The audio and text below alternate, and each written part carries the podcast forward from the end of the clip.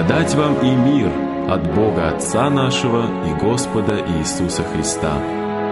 В эфире ежедневная радиостраничка «Путь, истина и жизнь». Когда же тленное сие облечется в нетление, и смертное сие облечется в бессмертие, тогда сбудется слово написанное «Поглощена смерть победою». Первое послание Коринфянам, глава 15, стих 54.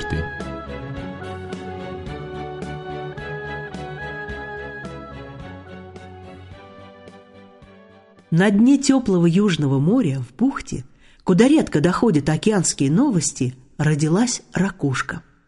Серо-коричневая, она была подобна миллионам таких же, что устилают скалистое дно. Как-то раз в этот забытый уголок занесло краба. Все сразу обратили внимание на невиданного гостя из центра.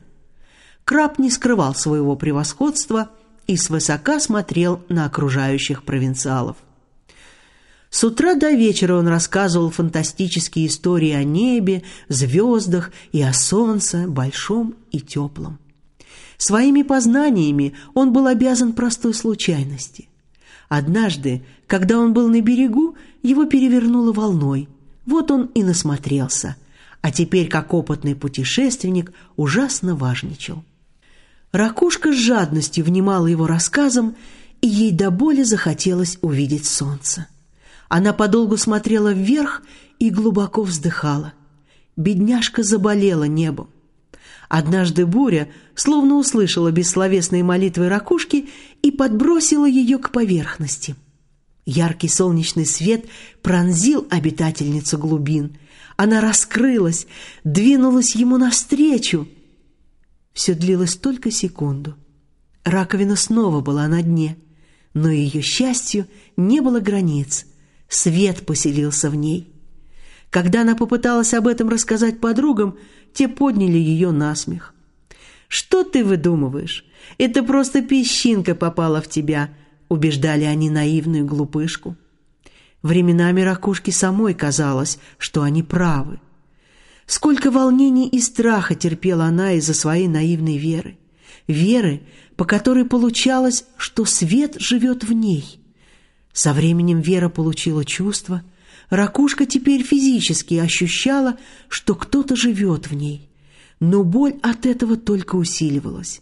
Жить со всем этим пришлось долго. Подруги постепенно оставили ненормальную фантазерку, а та и рада была. Ей давно уже наскучили их пустые разговоры, насмешки. Все, что они не говорили, было так глупо, так неинтересно. Однажды ранним утром в заливе появились странные существа. Они ныряли на глубину и вновь поднимались наверх. Вдруг ракушка оказалась в сетке. Сначала она испугалась, но когда поняла, что ее несут на поверхность, она чуть не умерла от счастья. Наконец-то она дождалась. Ее несут к небу, такому родному и близкому, несмотря на то, что она видела его только в мечтах. Раковину открыли, и, о чудо! В ней была большая жемчужина. И тут ракушка почувствовала, как что-то соскользнуло вниз. Она посмотрела и увидела свое тело, оно было мертво и уже не принадлежало ей. Весь берег был усеян мертвыми ракушками. «Но где же я теперь?» — подумала она и увидела себя в перламутровой одежде. «Так это я?»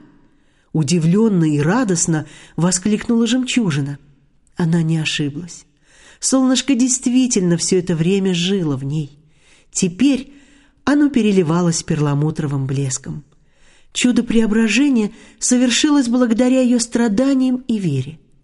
А может, секрет в нестерпимой тоске и любви к солнцу?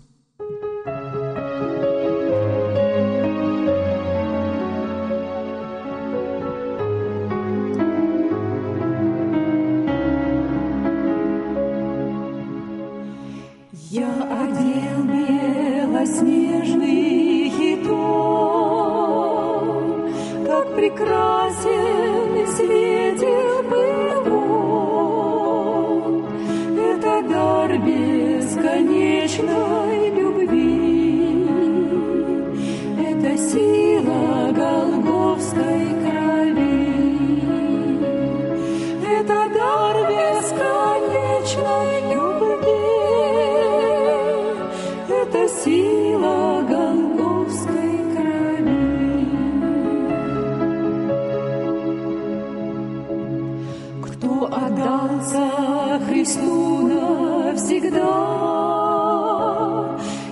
сложил все грехи у креста.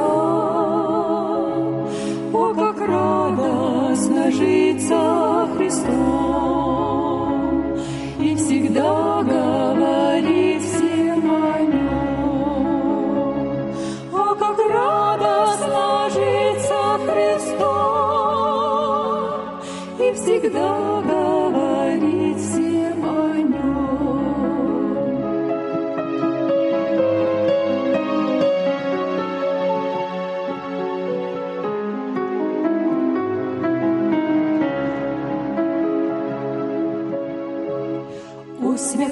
моя одежда небес,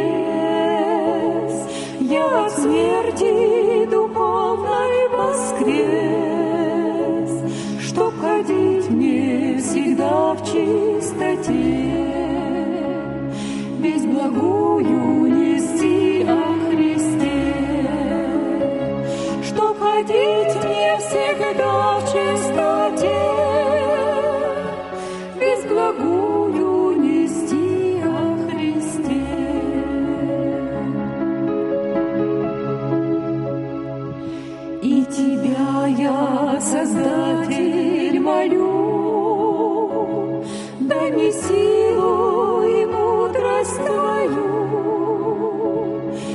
опять жизненный путь проходить. Белоснежная одежда.